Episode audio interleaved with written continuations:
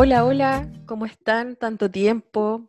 Eh, estamos de vuelta después de unas mini vacaciones, mentira, un suspenso en la radio.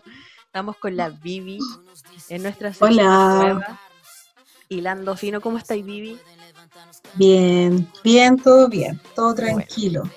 Sí, todo piola.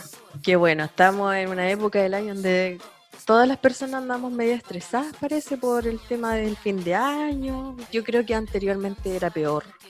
sí, el fin de año se siente, se empieza a sentir el fin de año ahora estos días. es raro porque yo, yo, yo, yo pienso de repente, digo, yo nunca he empezado el año. Como que siento que mm. es una sensación extraña que, que siento de este año. No sé, en particular.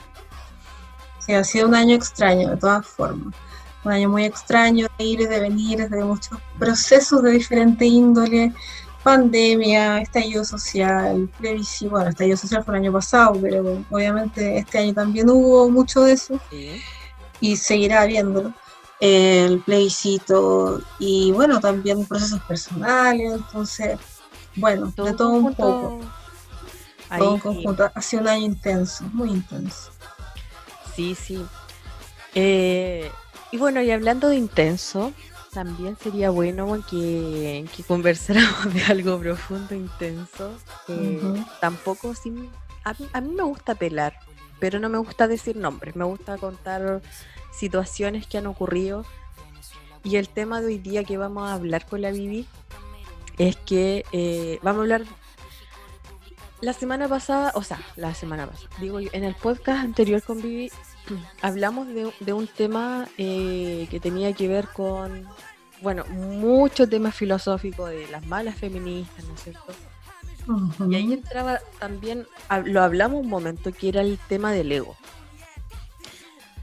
Y, frente a muchas situaciones eh, externas, se me hizo llegar un montón de mensajes de gente eh, cualquiera que participa en organizaciones, en diversas eh, comunas, regiones. Y, se me fue, se, me empezó a, iluminar la idea de que podríamos conversar sobre el ego. Entonces, la temática de esta, de esta vez va a ser el ego en la organización. Siempre conversándolo de una perspectiva obviamente feminista o o de género, que, se, que por algo también estamos aquí conversando.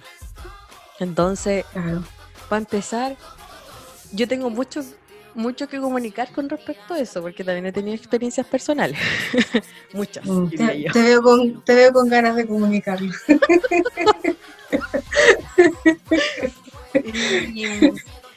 sí, y, y, esta semana dije, ya, es hora ahora de hablar sobre el tema del ego en la organización. Y yo creo que para poder eh, fundarnos igual en eso, eh, igual te pregunto a ti, pues Vivi. Pucha, igual se me vienen muchas preguntas a la, a la, cabeza como para iniciar esto, pero yo te podría preguntar así como a ti, ¿tú, ¿tú tienes ego? No. ¿Qué tipo de ego tienes tú? A ver. No, pero, pero, pero así como eh, ¿Has vivido el ego como la palabra? Porque siempre cuando hablamos del ego es algo súper negativo. Así como el ego se va para el cielo y la persona como que, uff, que a la Yo creo que, bueno, yo, como buena, yo como buena relativista, a mí me han dicho, ay, que tú eres muy relativista, que no, como que en el fondo no te cases con nada. Eh, pero, mm, pero yo siento que depende mucho desde donde uno defina el ego, ¿no? Si es que es el ego como esta cosa de que uno necesita tener como cierto autocuidado, por así decirse, ser egoísta en el sentido de priorizarse, o el ego cuando se habla como de, este egoísmo hacia un otro, ¿no? Como de, poder decir... Eh, ¿sabéis qué? Eh, no sé, pues, me priorizo yo y no me importa lo que te pase o no me importa lo que pase en la, en la organización, Pero respecto a tu pregunta, si es que yo he podido observar o apreciar eh, egos en organizaciones, sí, de todas maneras. de todas maneras, ni siquiera en organizaciones, sino que en diferentes contextos sociales. Claro. De, activismo social de diferentes índole, no sé, pues en la música, ¿cachai? O, o en, no sé, pues, agrupaciones quizás en las que participé en algún minuto. Eh, muchos problemas como con ese tema. Ya. Y siento que tiene que ver con el poder. Siento que se relaciona mucho con el poder. En el sentido de que, de, de ¿cómo te dijera? De quien aspira a tener poder, no, no poder así como hegemónico, como podríamos hablar como a gran escala, sino poder como en lo relacional. No sé si se entiende. Sí, no, yo la entiendo. Me puse eh, la perspectiva de lo que estabais comentando. Encuentro súper interesante eso, sobre todo lo primero que dijiste, que es como...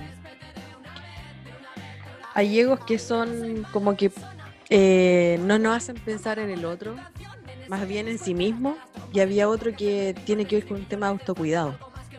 Bueno, hablando con una amiga en la mañana por teléfono, hablamos también de este tema. Y, nos, y lo que saqué en conclusión también dije, mira, qué interesante para la noche cuando vamos a conversar.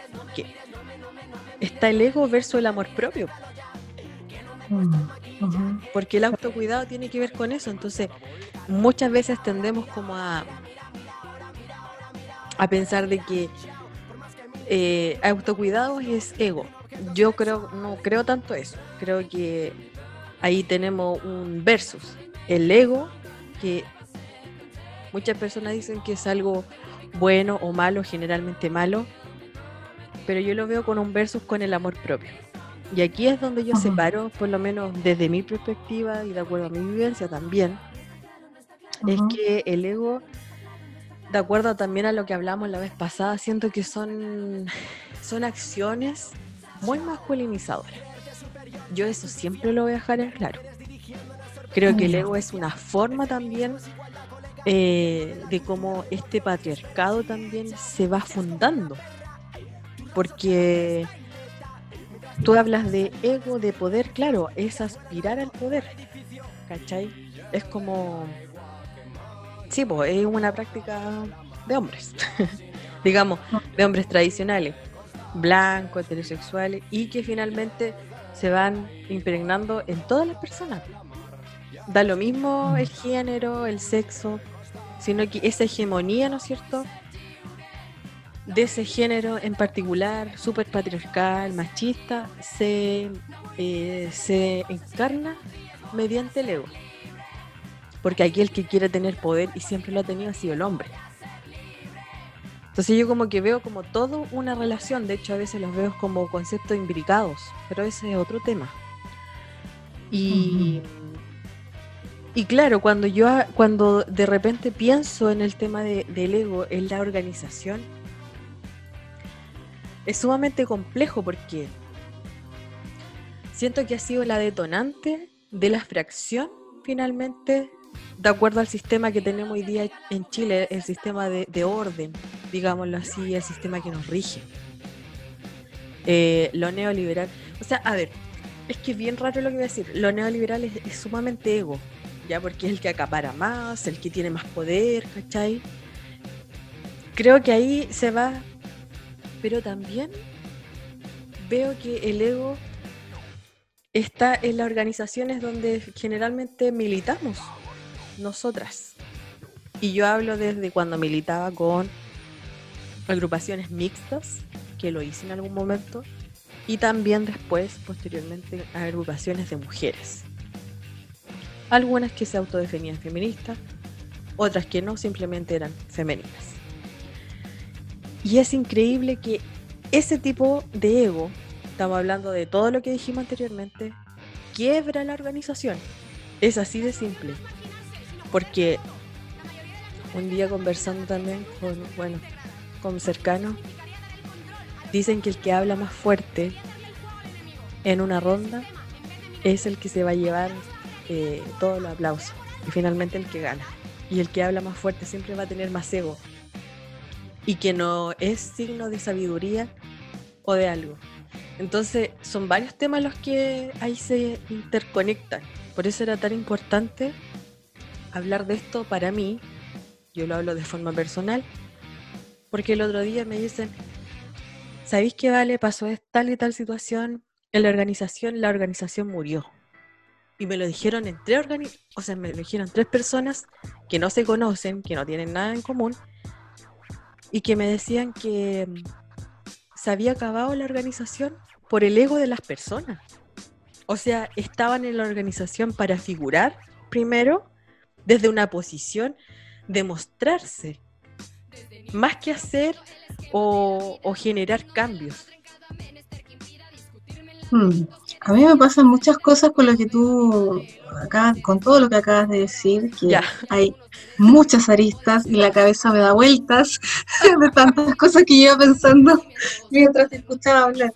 Em, claro, porque yo pienso también un poco eh, eh, como en, lo que sustenta eso eh, a nivel como individual de cada persona, de qué podría estar pasando con esa persona que tiene ese tipo de conductas, o qué pasa también a nivel organizacional, o sea, qué está pasando con las organizaciones, con los colectivos, que tendemos a relacionarnos así.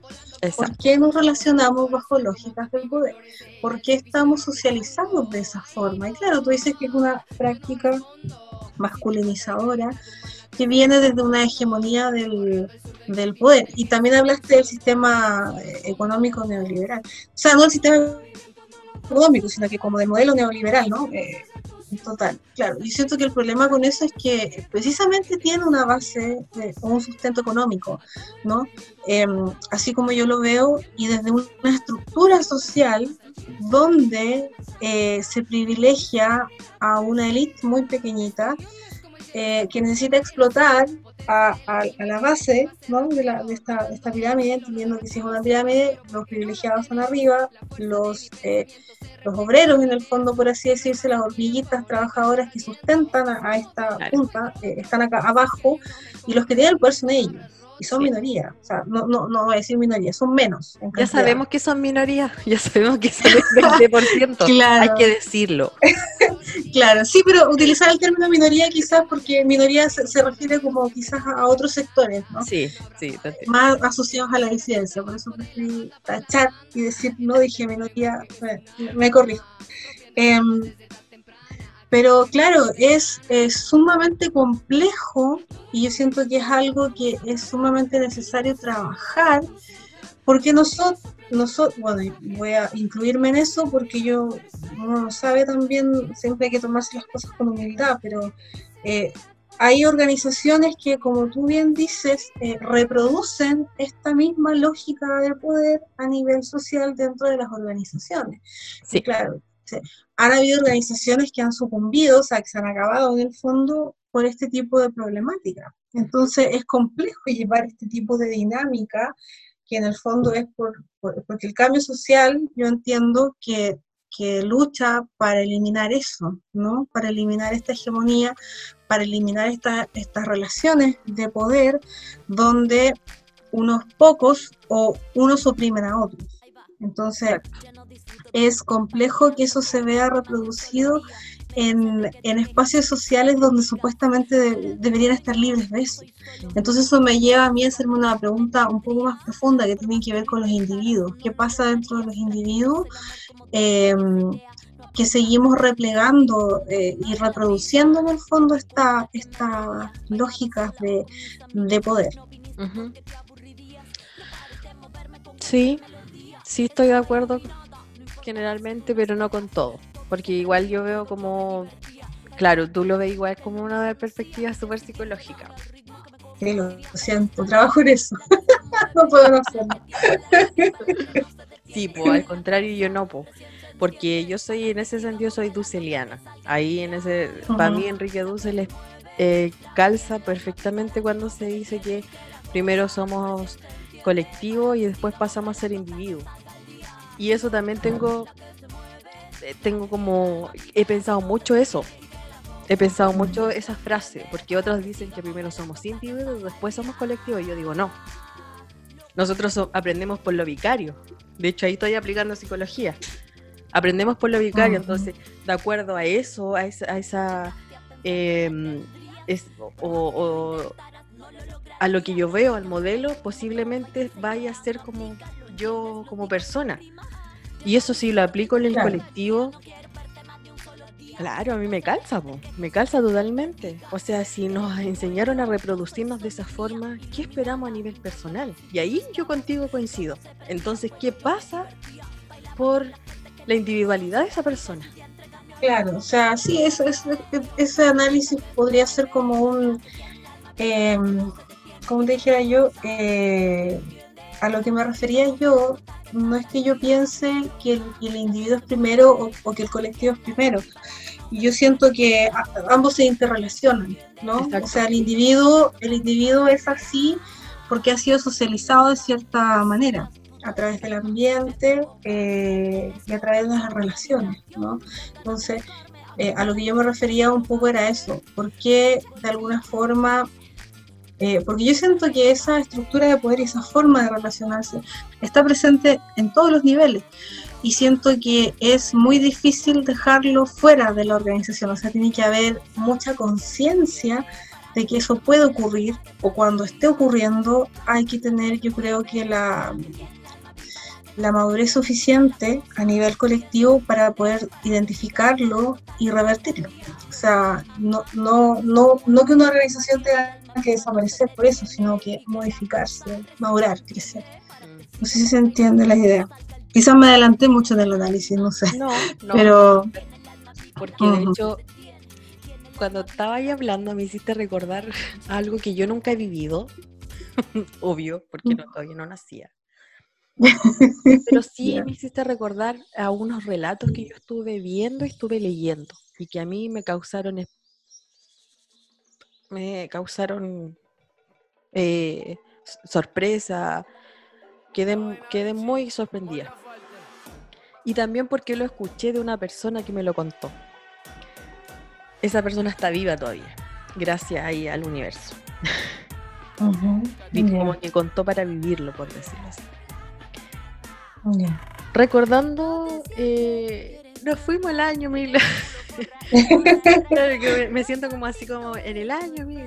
Sí, pues, en los años 60, cuando, cuando Latinoamérica estaba pasando el proceso de esta efervescencia social, ¿no es cierto? Que de repente, yo no me gusta decir esto, pero siento que hay ciertas cosas que se parecen a lo que estamos viviendo ahora. Yo no me quiero adelantar, porque todos los procesos son diferentes. No quiero decir que la, historia se repite porque nunca se repite. Lo que se repite son algunos hitos. Siento que algunas cosas están muy presentes del año 60. Sobre todo en cómo se está dando. Y había, eh, yo no voy a hablar de empoderamiento porque para mí esa es una palabra totalmente mercantilicista, mercantilicista, no sé si está bien la hueá como un meme esa palabra, como un cliché. Pero, pero quiero hablar de refortalecimiento. Cuando las comunidades estaban eh, refortalecidas, ¿no es cierto? Estaban viviendo todo este proceso efervescente que estaba pasando en los 60. No estoy hablando de los hippies. algunas personas piensan que es de los hippies. Sí, sí, sí. Había gente hippie, mucha, pero yo estoy hablando de cuando se hizo en Chile la reforma agraria, de cuando venía todo el tema de la revolución cubana, de los sandinistas, ¿ya? De los zapatistas, de eso estoy hablando. Ya, ok, qué bueno aclararlo. Sí, qué, bueno aclararlo. Sí, qué bueno aclararlo, por si acaso, solo por si acaso.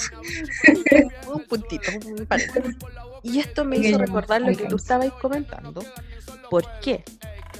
Porque cuando yo empiezo a leer algunos relatos de ese momento, plena reforma agraria, años de los 60, ocurre que estaba todo pasando en las comunidades. Y cuando yo leo estos relatos diciendo que casi no había ego, que había mm. una horizontalidad que ellos nunca pensaron que iba a pasar. Ellos, muchas de esas personas pensaban que en los años 90 iban a tener autos volando. O sea, estamos hablando de que avanzaron mentalmente ya eh, de una forma tan heavy que, que olvidaron quiénes eran. Olvidaron que ellos jamás hablaron de los burgueses que le iban a hacer clase. Jamás se refirieron peyorativamente del otro como se hace hoy día, porque yo también lo hago, también hablo de burgueses que se andan metiendo, que los cuicos, sí, también lo digo, pero en ese tiempo no se hablaba. Estamos diciendo que el que tenía más conocimiento iba a aprender, o sea, iba a enseñar a los campesinos, a las campesinas, a los niños a leer y escribir, porque el analfabetismo era muy alto en Chile. Entonces cuando, cuando las universidades estaban en ese tiempo, la elitista, estaban eh, insertas en las poblaciones, en los campos, tú decías, ¿y esa weá pasó? Sí, pasó. Y de hecho, yo, bueno, siempre hablo de ella, porque para mí es una referente, sobre todo por, mi profesión. La Esther, la Esther vivió eso. La Esther vivió eso. Ella es militante desde que tenía 15 años. Y cuando entró a la universidad, ¿no es cierto? En los años 70, antes de que pasó todo el tema del golpe, ella se acuerda. Ella se acuerda de todo esto que yo estoy contando.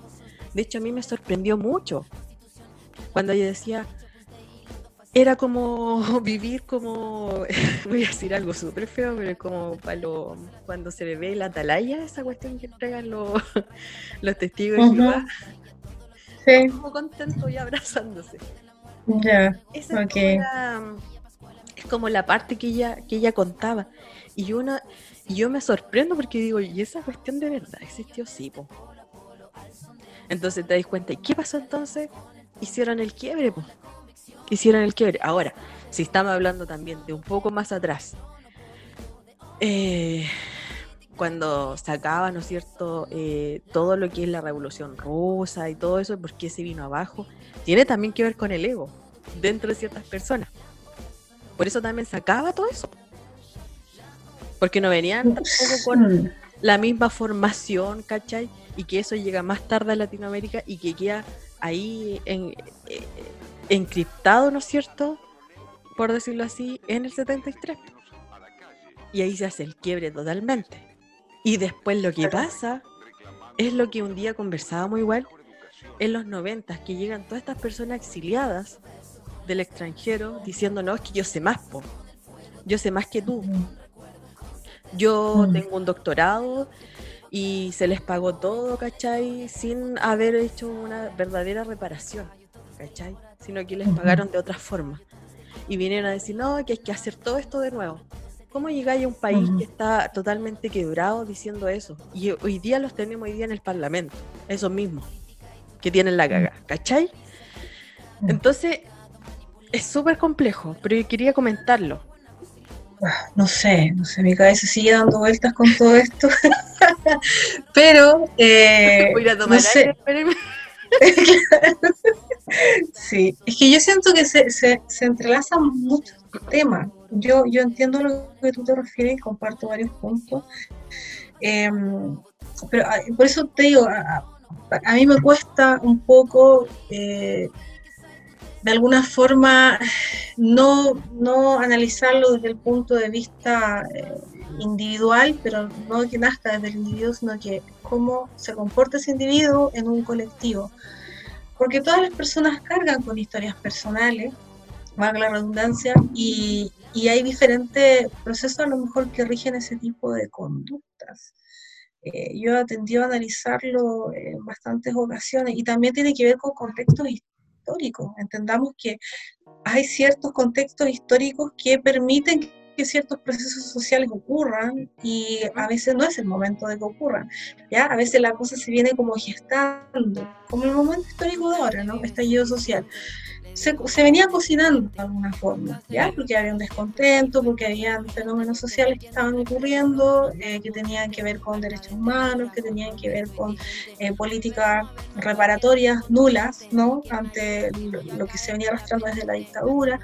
Eh, eso posibilitó que muchos procesos sucedieran hoy en día. Entonces, claro, uno a lo mejor ve o podría extrapolarlo al presente a, diferentes figuras que han ido surgiendo a propósito del plebiscito, ¿no? Figuras que estaban completamente desaparecidas, que son fantasmas, cadáveres, de repente aparecen y dicen, no, yo quiero escribir la constitución. Exacto, mortífago. como o gárgolas. Mm.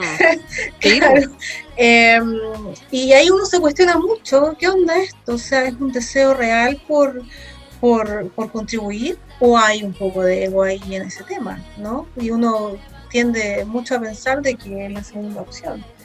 Entonces, claro, yo siento que em, es súper interesante poder analizarlo, porque precisamente eh, uno tiende a cuestionarse cómo ocurre ese proceso y, y si que están las condiciones de posibilidad para que se pueda dar un, un, un, no sé, porque de verdad los tomen en cuenta y de verdad, no sé, los escuchen o los escuchemos y que de verdad puedan llevar a cabo como esas acciones, lo cual me parecería completamente erróneo eh, y sería bastante complejo.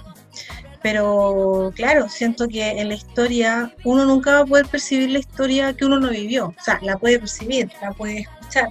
Pero si uno no fue parte de ese, de ese contexto, probablemente mucho de lo que queda en la mente de las personas y del colectivo, que la memoria colectiva eh, es muy importante.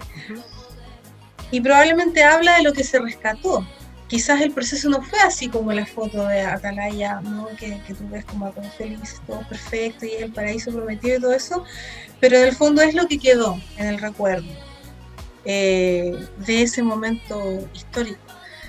Pero volviendo un poco al tema del ego, eh, me parece complejo eh, abordarlo porque se puede abordar de diferentes perspectivas, pero siento que es muy necesario poder estar consciente de que existe, de que existe y sobre todo eh, cuando se participa en, espacios sociales, es muy fácil em, que una persona que tiene un poco de poder, de la índole que sea, eh, saque a relucir su ego, porque es algo muy primitivo, creo yo, y es algo en lo que con mucha facilidad yo creo que cualquier persona se podría ver envuelta. Ahora, la diferencia en cómo cada uno lo regula, yo pienso que ahí está la diferencia, o cómo el colectivo en sí reacciona a eso, o sea, le doy bola o no le doy bola, le damos bola o no le damos bola, le damos ese poder o no le damos ese poder dentro del colectivo. No sé si se entiende la idea. Sí, estoy de acuerdo con eso, totalmente. De hecho, estaba pensando en que tiendo a pensar, no sé, puede ser que esté equivocada, que el ego quizás no lo sepamos, pero quizás también sea algún tipo de emoción o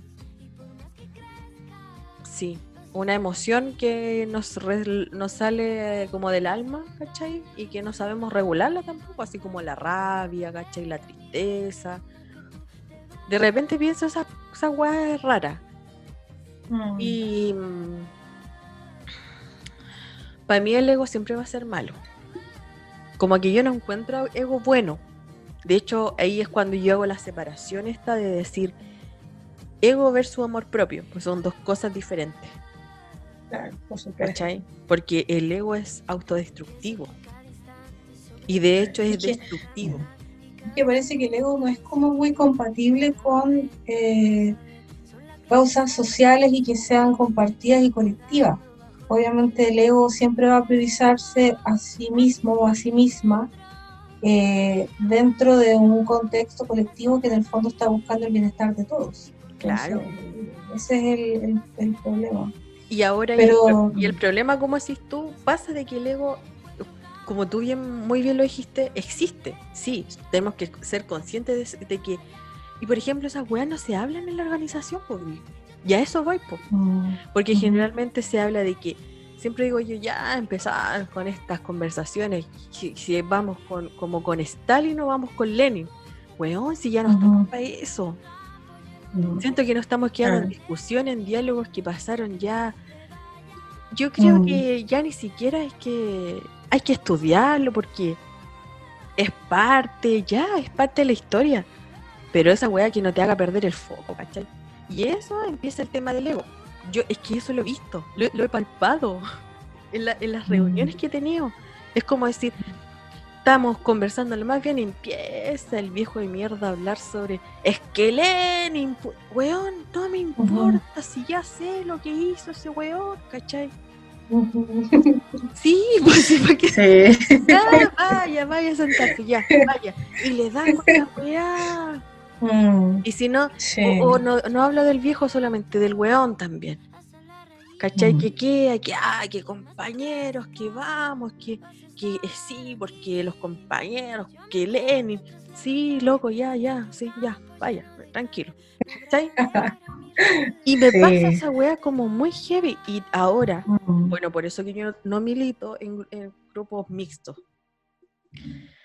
Eh, y me quedo también, y veo la misma wea en las mujeres, veo lo mismo en los grupos feministas. Ahí a mí me surge de hecho, me pasó una wea ayer. Mira, déjame terminar mi idea antes de que se me olvide.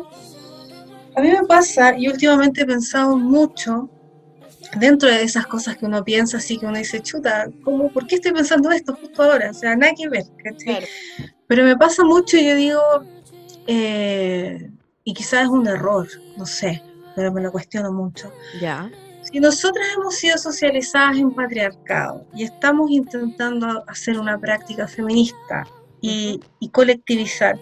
nuestro, nuestros modelos, como tú dices, a través del aprendizaje vicario, claro, deberían ser mujeres eh, que hayan de alguna manera eh, reestructurados, que yo sé que no te gusta esta palabra, pero que se hayan deconstruido, por así decirse, ¿cachai? O que hayan cambiado como estos significados a nivel simbólico, dentro de ellas, a nivel individual, ¿ya?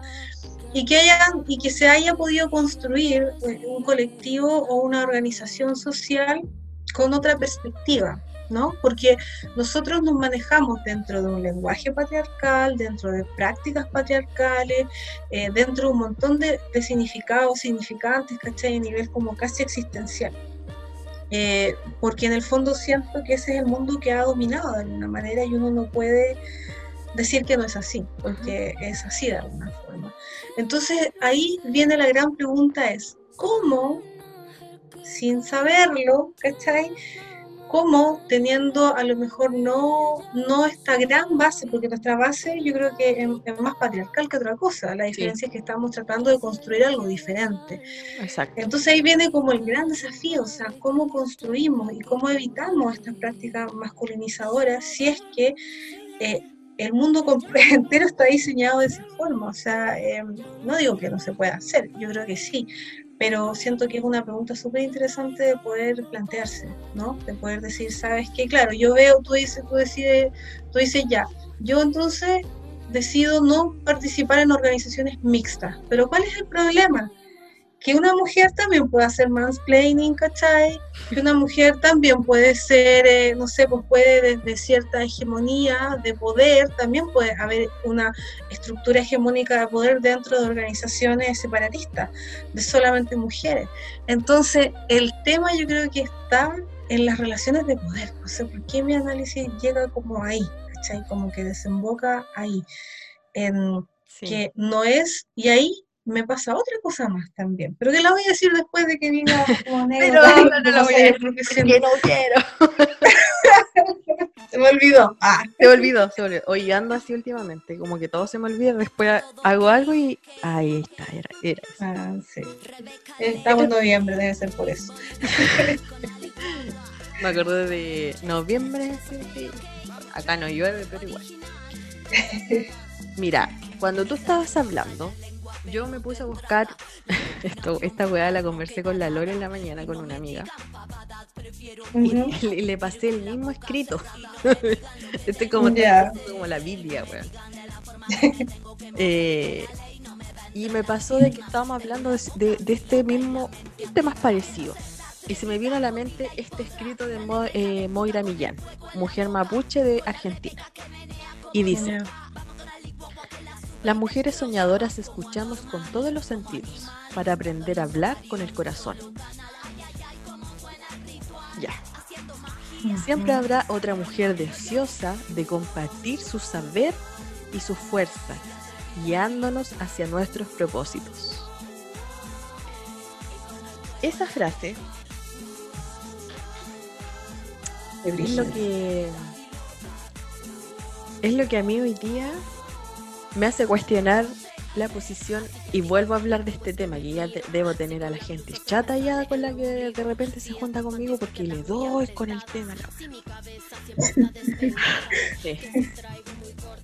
porque siento que primero cuando hay competitividad no se da esto de lo que dice ella. No se da esto de compartir el saber. Se da por dejarse el saber para uno para una y ahí es cuando se alimenta esta palabra que es sumamente destructiva, poderosa, que tiene tres, tiene cuatro, no, una, dos, tres, tres letras, tres letras y déjala cagar. ¿Cachai? Entonces, digo yo, la, el, es posible, es posible generar espacios donde ser consciente, no digo que no haya ego, pero ser consciente del ego, donde se piense de una manera no masculinizadora, estamos hablando de que no hayan relaciones de poder, o sea, siempre la van a ver, siempre van a haber relaciones de poder, pero que por lo menos las relaciones sean más horizontales. Sí, de todas maneras, o sea, yo creo que es algo que toda organización social quizás en sus comienzos aspira, probablemente. O sea, no sé, siento que es muy importante hacerlo consciente, poder visibilizarlo y poder hablarlo, ¿no? Por ejemplo, no sé, em, también se da, puede dar la inversa, ¿no? Como decir, oye, no, pero es que todo lo que haces está bien, o todo lo que haces es bacán, o todo lo que hacemos está bien, es bacán, y hoy que eres seca, y que ya, y puta, la raja, bacán. Pero a veces eso también lleva como a cierta, em, a cierto como estancamiento, ¿no? O sea, siento que es importante poder tener como un equilibrio, pero siento que es, es muy importante poder validar el discurso del otro, ¿ya? Eh, siempre y cuando no sea un discurso violento, obviamente, em, y que hace eso la piedra de tope eh, en muchos espacios, pero no sé, por ejemplo, em, hace uno, un, rato atrás yo estaba conversando eh, sobre la frase no sé, ¿ya? Poder decir no sé, ¿ya? Cuando a ti te dicen, oye, ¿sabes qué? No sé, em, ¿qué, es esto? O, o, que cuando tú explicas algo, o cuando tú, no sé, tienes que dar cuenta de algo, o cuando tú estás debatiendo sobre algo, eh, y ah, alguien me mandó un video de Twitter donde aparecía una persona hablando un poco sobre esta postura de, los filósofos antiguos que decían, por ejemplo, prefiero tomarme el tiempo para dar una respuesta que sea correcta y ahora te digo que no sé antes de argumentar cualquier tontera, cualquier cosa y decir que esta es la verdad porque el mundo está apurado de encontrar respuestas. ¿ya? Entonces siento que esto tiene que ver mucho con, eh, y no sé, como que ahora, eh, esto pasó hace un rato atrás y es muy curioso que ahora estemos hablando de esto, pero siento que eso también es una, práctica como masculinizadora y muy em, inmediatista, mm. de tener que saber ahora, de tener que decidir ahora, de tener que hacer ahora y no tomarse el tiempo de poder encontrar una forma eh, adecuada o correcta o más veraz de implementar o hacer algo o de poder inclusive posicionarse, ¿no? Poder decir, ¿sabéis que en realidad ahora no lo tengo claro? ¿Ya? Eh, siento que esa mirada es una mirada bastante mm, patriarcal, por así decirse, ¿no?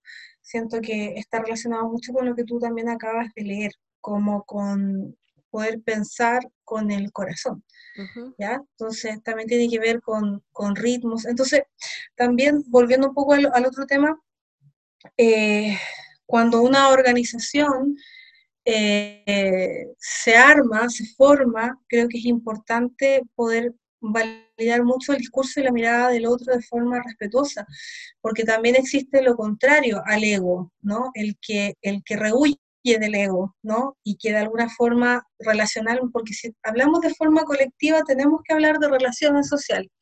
Eso, eso no, no, puede quedar fuera, porque somos, somos sociales y si somos un colectivo nos vamos a estar relacionando.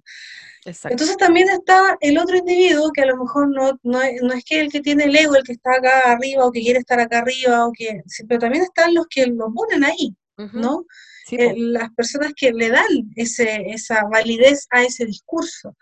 Entonces siento también que pasa por esta falta de organicidad muchas veces que hay con esta rigidez en este tipo como de, relaciones y, de, de, la poca conciencia quizás que puede haber de lo nocivo que puede llegar a ser que, que existan, no sé, pues jerarquías más allá de roles, sino que jerarquías marcadas dentro de las organizaciones.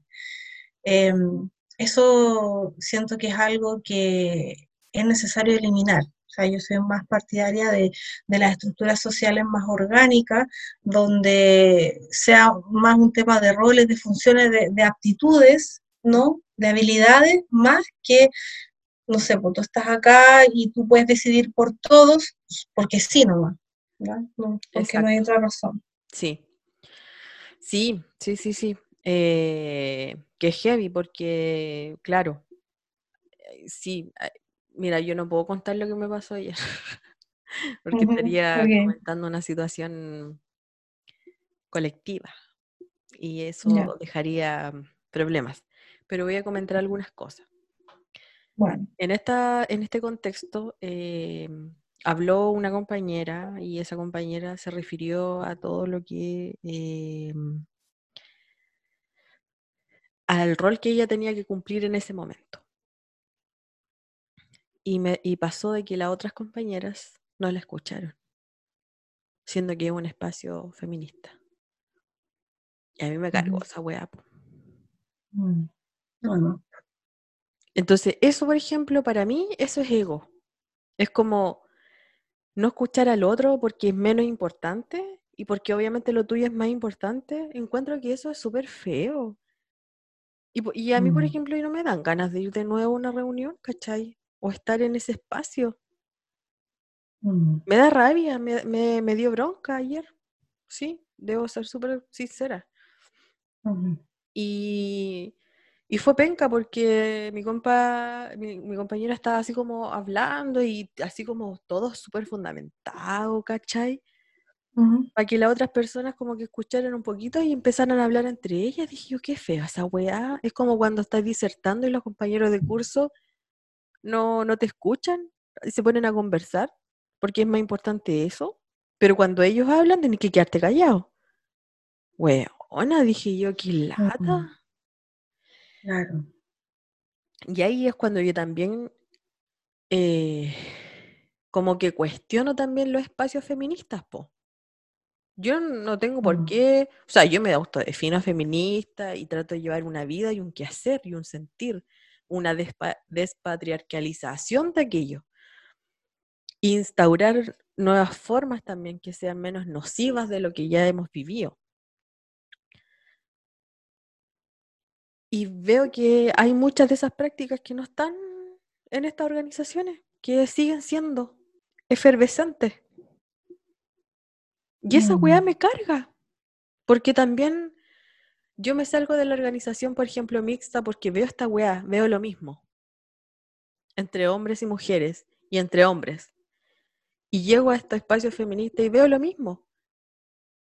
Entonces es... eso, eso, a mí me, eso a mí me lleva a cuestionarme, me lo he cuestionado anteriormente porque me ha pasado lo mismo. O sea, puede que tengamos discursos súper limpios y súper bellos sobre lo que somos, sobre lo que queremos, pero claro, eh, lo no verbal es más fuerte, ¿no? Esa es nuestra realidad, es como cuando, no sé, pues mira a alguien a la cara y ve para dónde mira y vas a ver si está diciendo la verdad.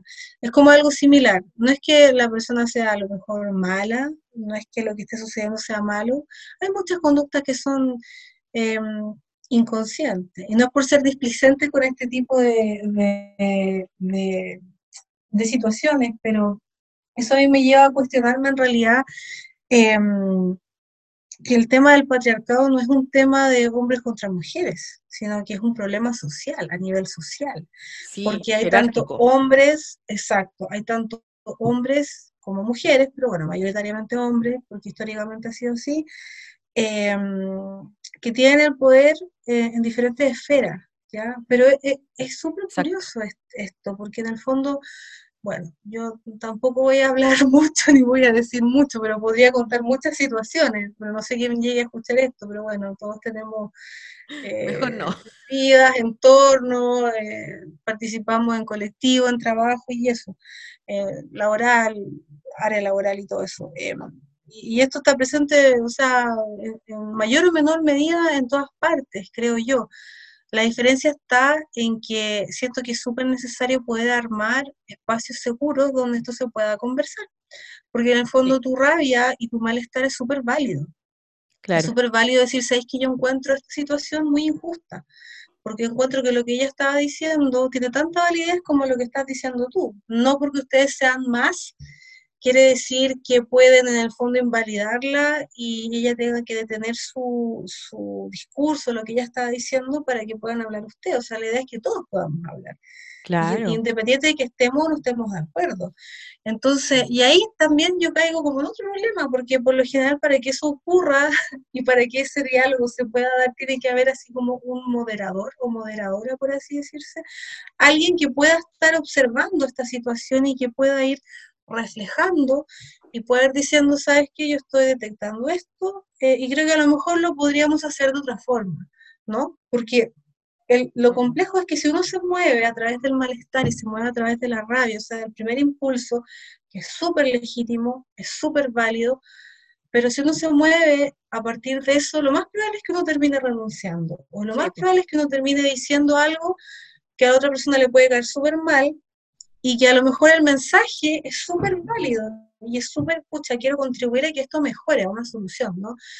Pero eh, si nos quedamos poco con el primer impulso, puede que la otra persona no lo recepcione de la mejor forma y que al final se, se, se, arme una discusión o malentendido. Y yo siento que eso es lo que pasa mucho en las organizaciones, no, expresamos mucho lo que tenemos a flor de piel sin trabajar en el fondo lo que nos está pasando. Sale todo el lado, todo el lado psicóloga, todo el lado psicóloga. Te tengo razón y es cuando en las organizaciones se queda mucho en el tema de hacer catarsis. Como esta especie de, yo creo que hay momentos para hacer catarsis, pero no podía estar haciendo todas las clases lo mismo, o no podía, estar, haciendo, no podía estar haciendo eso todas las sesiones, no podía estar haciendo mm. todo eso en las reuniones. ¿Cachai? Es como, también creo que nadie nace sabiendo.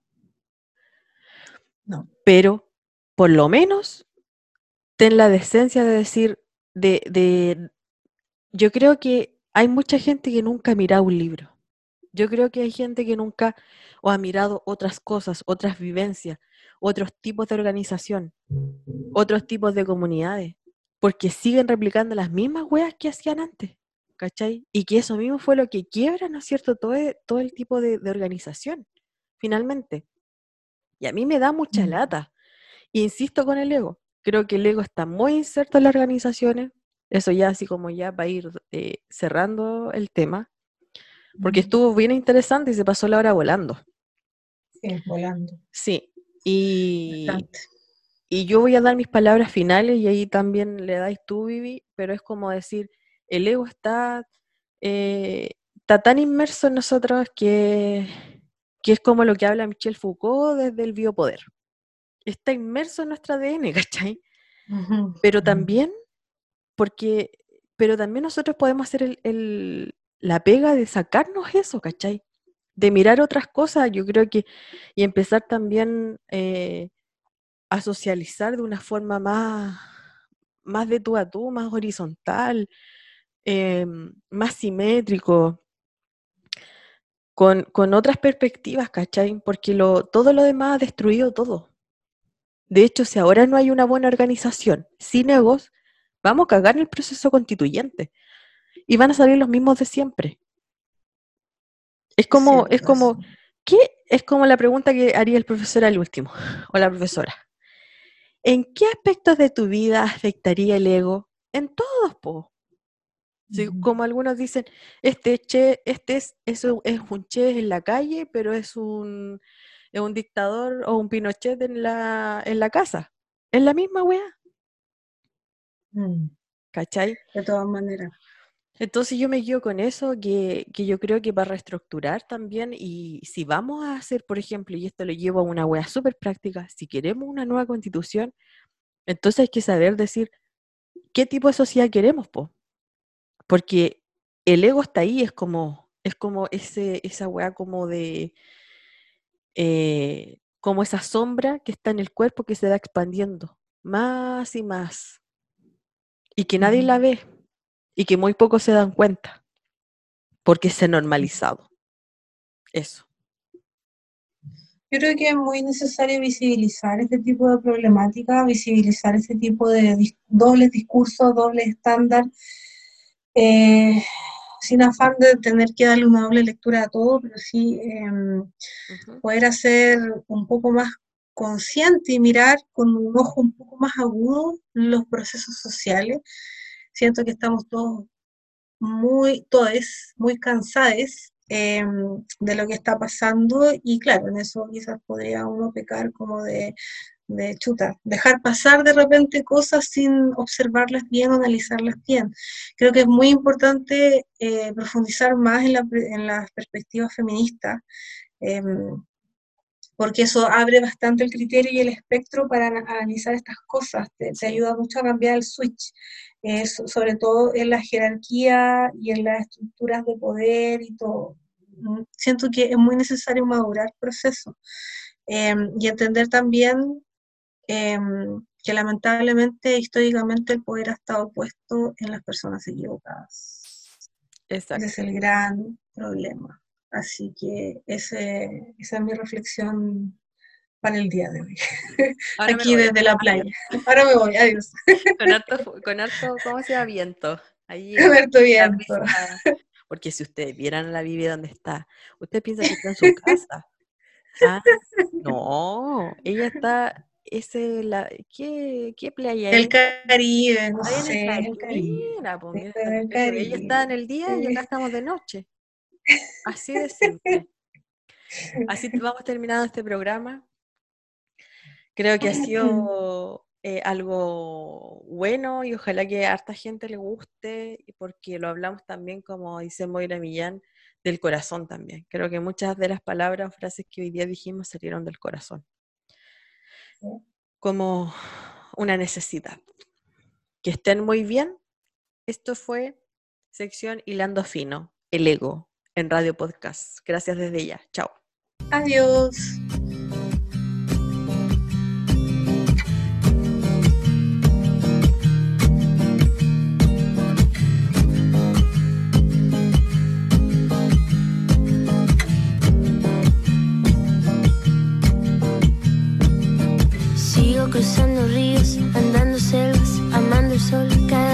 Sigo sacando espinas de lo profundo del corazón. En la noche sigo encendiendo sueños para limpiar con el humo sagrado cada recuerdo. Cuando escriba tu nombre en la arena blanca con fondo azul, cuando mire cielo en la forma cruel de una nube gris, aparezcas tú. Una tarde subo una alta loma, mire el pasado, sabrás que no te he